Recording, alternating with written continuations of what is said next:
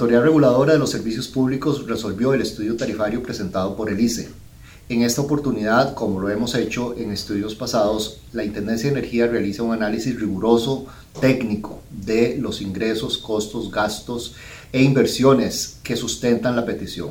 ¿Por qué hacemos eso? Precisamente porque tenemos una obligación central, que es velar por el principio de servicio al costo, que es una condición necesaria para garantizar la armonización de intereses entre usuarios, prestadores y consumidores.